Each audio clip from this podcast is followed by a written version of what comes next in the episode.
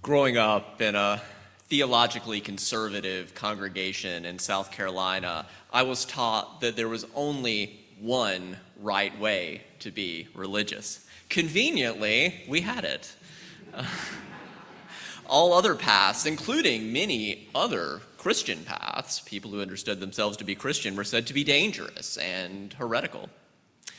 But the more I learned about the world, the more evident it became, at least to me, that there are multiple spiritual paths that can lead to compassionate, wise, and generous, etc., ways of being in the world. Now, if we actually just stopped right there with uh, that insight into the value of pluralism, that alone would be significant. But there's at least one more important twist on the journey that I want to invite us to explore this morning. As I dive deeper into the world's religions, it also became evident, at least to me, that all religious and spiritual traditions also include problematic parts. No tradition is perfect. As you've heard me say before, quoting one of my colleagues, we are saved from perfection. You're saved from perfection. It doesn't exist. It's an elusive, impossible goal. There is no one universal way that works for all people and places and times. And I've come to value the importance of being transparent about the good and the bad, the inspirational as well as the discredited parts of various religious and spiritual traditions. Such an approach can really empower us to retain the parts that are valuable today instead of throwing out the proverbial baby with the bathwater uh, while letting go of anything um, obsolete and no longer helpful in our 21st century globalized, pluralistic, postmodern world. Now, perhaps all of that is obvious to you, you know, realized Unitarian Universalist. But I confess that there are many times that I've found myself learning about some obscure corner of, of a spiritual path that I didn't know much about previously, only to find myself thinking, oh, maybe this is the one. Maybe this is the one with all of the virtues and none of the vices, all of the benefits and none of the pitfalls. Well, anybody, am I alone in that? Anybody else? Okay, a few others, a few others. But the rest of you are like, no, we gave up a long time ago. Uh, well, at this point, having spent the last two and a half decades or more exploring the world's religions as my full time profession, I've found that, at least for me, they all disappoint on some level. We are saved from perfection. Now, don't get me wrong. Again, there remains tremendous value in so many of the world's religions, especially when balanced with the insights of modern science, as we seek to do here. But I also have come to appreciate the importance, again, of being honest about the shadow sides of really any religion or anything. The specific example that I'd like to invite us to wrestle with today is from the Buddhist tradition, as Mary invited us to begin to do during the spoken meditation. There are so many aspects to Buddhism that I, I, deeply love and resonate with, and practicing meditation has been incredibly helpful and transformative in my life. As I've shared with you previously, I'm about six months into a two year formal meditation teacher training program through an organization known as Buddhist Geeks. And one of the things that I heard about in passing that has always bothered me, but that I just didn't know much about previously, um, was the relationship between the historical Buddha and his wife. So I did what I often do. I scheduled a sermon to force myself to wrestle with that issue and to invite you to come along with me on that journey. The origin story of Buddhism is understandably often told in a way that glorifies the historical Buddha. No big surprise there. His name was Siddhartha Gautama. The Buddha, of course, is a title, right? It means awakened one. In the same way that I hope I'm not blowing anybody's mind that Christ isn't Jesus' last name, right? It's a title. It means anointed one, right? Jesus of Nazareth got this title. Siddhartha Gautama got this title known as the, the Buddha. Prior to going on a quest to become awakened or enlightened, Siddhartha Gautama was a prince. He lived somewhere in what is known today as northern India or maybe southern Nepal. And sometime around the 5th century BCE, honestly, give or take 100 years. So that's important. You know, there's a lot of this kind of vague in these stories that's kind of lost to the vagaries of history, but we, we do know some things. His story can be quite inspirational. He was heir to the throne of his father, the king, with access to all manner of worldly pleasures the best food and clothes and sexual partners and more. Uh, there may well have been harems in that, in that court. Keep in mind that this is the same time period in India that brings us the Kama Sutra, right? But Siddhartha turned his back on sensual pleasures to explore some of the most extreme um, spiritual practices of the time before eventually having profound insights into the nature of reality and the, about the wisdom of the middle way that became the Buddhist tradition. Now, on the one hand, I'm incredibly grateful for the spiritual insights that Siddhartha Gautama has shared with the world that have benefited me, benefited so many, uh, maybe many of you. Anybody benefited from meditation? All right, good. So, thanks, Siddhartha, right? But as is often the case, it can be important to recognize that multiple things can be true. And that brings us to the part of the historical Buddha story that's often either left out entirely or glossed over, and that is the impact of his choices on his immediate family. Now, do you know the saying that if you're not at the table, you might be on the menu? That, that's kind of the situation uh, with history and many traditions. And the Buddhist tradition has often been told in a way that mostly men were deciding how it would be told, and it's been done in a way that has privileged male monastics in particular. And the tradition can begin, begin to look quite different as you begin to account and kind of toggle to other perspectives. For instance, prior to researching this sermon, I sort of vaguely knew that Prince Siddhartha was married and had a son, and that he left them at home when he went on this years long spiritual quest. He returned only briefly, actually, at that point, just to take his son with him and to leave his wife behind again. So the first time he left her behind, he wasn't awakened. After being awakened, he still left his wife behind. It's not a good look. Honestly, it's not. Those details bothered me, and the more I learned, the details actually got worse, not better. It bothers me that I've spent many years in and around the Buddhist tradition, but prior to researching this sermon, I could actually not have told you the name of the Buddha's wife. I knew he had one. Often in early Buddhist writings, she's either left out together or called the Buddha's wife or the mother of Rahula, right? She's just referred to in, in her relationship to the men in her life. But if you read closely, we do know her name, Yasodhara.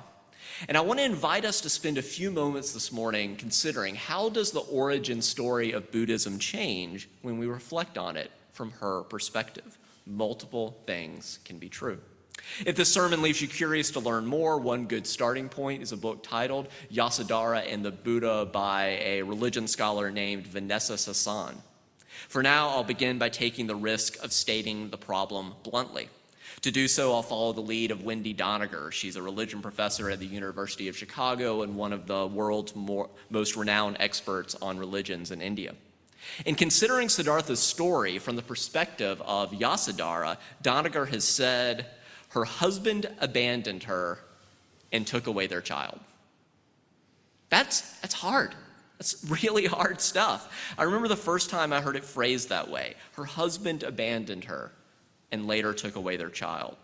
I just had to stop and let that sink in. Like, wow, that's, that's really heavy. It's such a painful and all too human story that is played out across so many other families across time.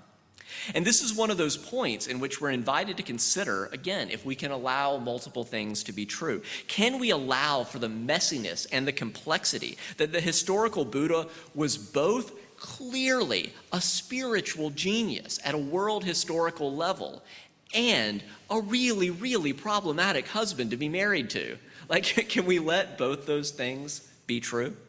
Can we be honest that the Buddha has helped alleviate suffering for countless people through the um, spiritual practices that he helped pioneer and recognize that he also caused significant suffering for some of those closest to him? Can we allow multiple things to be true? Let me add a few more details, then I want to invite us to consider some of the takeaways that might inform our approach to meditation and the Buddhist tradition from a 21st century perspective. As best scholars can discern, Siddhartha and Yasodhara were the same age. Some traditions hold they were born on the same day. And they were both 16 years old at their wedding. And then they were actually married for 12 years before Siddhartha left home. So, um, so likely Yasodhara became pregnant at the age of 28, again with a first child, which turned out to be their son. So the general consensus is there was some unknown struggle around fertility. It's not that um, Siddhartha was, as some very traditional Buddhist orders will hold that he was like celibate before. That, that seems the opposite to be the case. He was quite not celibate. And the, so one common response would be joy around the birth of one's firstborn son after struggling for 12 years. Instead, tradition holds that of all nights, so Mary listed one tradition is that he left a week later. The, another tradition that may, may even be the correct one holds that Siddhartha chose to leave the day his son was born. So his son was born at night, and he left without saying goodbye and without ever meeting his son. There are um, some early Buddhist records that make it clear that his abandonment was dramatic and the outcome devastating. Yasodhara woke up the next morning to the news of the departure. She did not take it well, understandably, or maybe she took it exactly right, as one would take it. She charged up to the chariot driver who had taken him away and said, Why did you do that? Why were you complicit? in taking my husband away.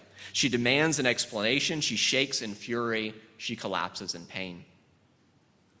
When Siddhartha returned six or more years later, around the age of 35, many people in the, in the house, the palace, rushed out to greet him. In contrast, there's a powerful line in some of the early Buddhist records that Yasodhara alone refused to go out to greet him. After so many years, she said, He can come to me. And he did come to her, but only briefly, and mostly just to take her, their son away with him into the forest. Now, she did eventually um, follow but not at first. Now, there were other options. If you look at the traditions in that context of ancient India, there were kings who took their wives with them when they departed into a contemplative forest life. So Siddhartha could have done that, he didn't. And given that Yasodhara eventually became a Buddhist nun and fully enlightened, fully awakened in her own right, it's an interesting question of what might they have discovered together if he had taken her with him on the spiritual quest. Now, in the spirit of fairness, I'll certainly concede that all this was playing out in deeply patriarchal times. It's not like we don't still live in deeply patriarchal times 2,500 years later. It was even worse back then. And the historical Buddha did make some important concessions to allow women to be taught meditation. Despite those concessions, though, we need to be honest that women remained second class citizens in the um, tradition of the Buddha at the time. Most infamously, there's an early teaching of the Buddha that even the most senior female nun who has been ordained for a hundred years, that she must bow down and respect a junior male monk, even if he has been only ordained for a day. So that's the sort of level of second class citizenship. So, where do we go from here? Where do we go with this imperfect and messy and complex situation? Among the many possible takeaways, I want to invite you to consider three in particular. The first no religious leader ever has been or will be perfect. That's true whether we're talking about world historical figures like the Buddha, Jesus, Muhammad, Moses, and others, or whether we're talking about various stripes of ordained clergy. The claim that no religious leader is perfect, that's probably not super controversial around Unitarian Universalists again, but let's be honest that many people, including many UUs, have ended up in a lot of abusive situations by unduly putting religious leaders on a pedestal and failing to be honest about their flaws and their limitations. So may the story of Yasodhara be a reminder that religious leaders can be uh, important and inspirational while also always being fallible human beings. A second potential takeaway is to not limit ourselves to the teachings of the past. Be grateful for what the Buddha got right and just willing to say there are other things that he just didn't get and be willing to augment and supplement. Again, multiple things can be true. The historical Buddha was clearly a spiritual genius, and some aspects of his teaching were limited, for example, by the sexism, the homophobia, the ableism, and other oppressions of his time. We should give ourselves the freedom to update those teachings in light of evolving and more inclusive insights that we have access to today. Third, and finally, we should question the singular ideal of the solo male monastic as the like one true way, the purest way of being religious, whether in Christianity or Buddhism or any other religion. Don't get me wrong. If you feel called to go meditate in a cave or a forest by yourself and have, you know, deep and profound experiences, wonderful. I look forward to hearing about it upon your return. That is one time-tested way of pursuing profound spiritual practice. But the story of Yasodhara points us to another increasingly common way of pursuing spiritual growth in the midst of everyday life. The poet, environmental activist, and Buddhist practitioner Gary Snyder has put it this way about practicing the Dharma no matter your situation in life. He wrote, All of us are apprentices to the same teacher that all masters have worked with reality. And some of you know that quote reality is what doesn't go away when we stop believing in it, right? It's the, that's, that's reality. And reality says we all get 24 hours every single day, at least on this earth. It's, and he says, it is as hard to get children herded into the carpool and down the road to the bus as it is to chant sutras in the Buddhist hall, Buddha hall on a cold morning. One is not better than the other. Each can be quite boring. you know, getting the children out the door every single day and chanting the same Buddhist chants every single day. They both have the virtuous quality of repetition. Repetition and ritual and their good results can come in many forms changing the car filters, wiping noses, going to meetings, sitting in meditation, picking up around the house, washing dishes, checking the dipstick. All the things that entropy forces us to deal with, right? It just, they just have to be done again. You know, it's just, it's always going to happen. Don't let yourself think, he writes, that one or more of these actually distracts you from serious pursuits. Such a round of chores doesn't have to be a set of difficulties to escape so that we may do our practice that will put us on the path. It can be our path. Our invitation is not only to wake up, as the saying goes, it is to wake down, to integrate whatever spiritual insights we have into how we live our daily life. Some of you may know Jack Kornfield wrote a famous book about this called After the Ecstasy, the Laundry. Right? Like you, uh, so if you want to go deeper into the, this whole idea, um, that's a good book. After the Ecstasy, the Laundry. To open ourselves fully with mindfulness, with heartfulness, with bodyfulness, right? We're in these bodies. So with heartfulness, mindfulness, bodyfulness to the reality of the life that we already have. Although I continue to value the occasional opportunities to go into deep meditation states on long retreats, I'm increasingly also coming to experience the value and power of practicing mindfulness and heartfulness and embodiment and awareness and concentration and more at home, at work, at the grocery store, at the gym, while reading the news. One really difficult place to practice some of these things. May the story of Yasodhara be a challenge to consider the ways that we can wake up right here and right now in the midst of the lives we already have through every hour of every day and every moment and that that can actually be one of the most fruitful and the most difficult places to practice this insight connects us back to our service a few weeks ago, uh, where we were drawing some on the work of Dr. Nicola LePera, the holistic psychologist. It can be one thing to think, oh, I've gotten awakened, or I've had this profound, you know, enlightenment experience out in a cave or whatever. But often the much harder test is again integrating that experience and living it out in your everyday life. Zen masters may be famous for being able to trigger their students in these precise ways that hit on whatever you still need to work on. But if you've ever spent enough time around children, they are preternatural little Zen masters who can also push your buttons and show you what you still have to work on. As you've heard me say before, our family can push our buttons because our family sewed on our buttons in the first place. Along these lines, Ram Dass used to tell his students if you think you're so enlightened, go spend a week with your family and report back. How did it go? For most of us, that will quickly expose some places that we still have some work to do, as evolved as we may also have become.